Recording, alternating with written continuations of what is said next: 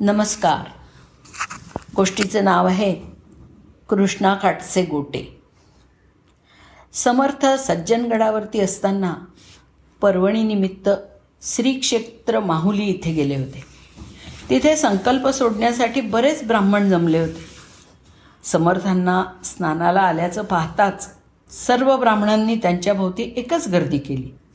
हेतू हा की समर्थ राजगुरू असल्यामुळे संकल्प सोडण्याबद्दल भरपूर दक्षिणा देतील. पण समर्थही पक्के होते. त्यांनी संकल्प सोडणाऱ्या ब्राह्मणांची संख्या मोजली आणि शिष्यांना कृष्णाकाठचे तेवढे गोटे जमा करायला सांगितलं. सर्व ब्राह्मणांना दक्षिणा म्हणून गोटे देऊन समर्थ गडावर निघून गेले. ते राजगुरू असल्यामुळे त्यांच्यासमोर कोणी काही बोलू शकलं नाही. मात्र ते निघून गेल्यावर सर्व ब्राह्मण त्यांना नावं ठेवायला लागली. त्यामध्ये गोपाळ भटजी तेवढा अपवाद होता. त्यांनी समर्थांनी दिलेला गोटा आपल्या उपरण्यात बांधला आणि प्रसाद म्हणून मोठ्या श्रद्धेने तो घरी नेला. बाकीच्या ब्राह्मणांनी आपापले गोटे नदीमध्ये फेकून दिले.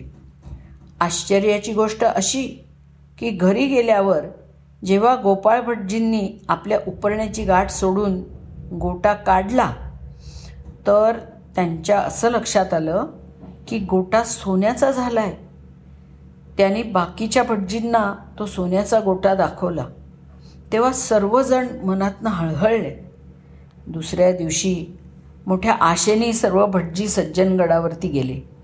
त्यांनी समर्थांना गोपाळ भटजींच्या बाबतीत घडलेला प्रकार सांगून आपली चूक कबूल केली.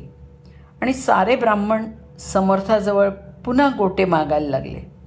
समर्थ पक्के होते.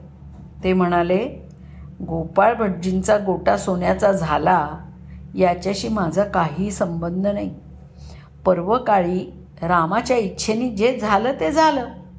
आता जरी मी तुम्हाला गोटे दिले तरी त्याचे सोने होईलच असं काही सांगता येत नाही. मात्र समर्थांनी सर्व ब्राह्मणांना भोजन घालून वर अकरा होऊन दक्षिणा देऊन त्यांची बोळवण केली. सारांश सत्पुरुषांच्या किंवा संतांच्या प्रत्येक कृतीमागे काहीतरी हेतू असतो. जे श्रद्धेने त्यांची आज्ञा पाळतात ते आपल्या जीवनाचं सार्थक करून घेतात. जय जय रघुवीर समर्थ.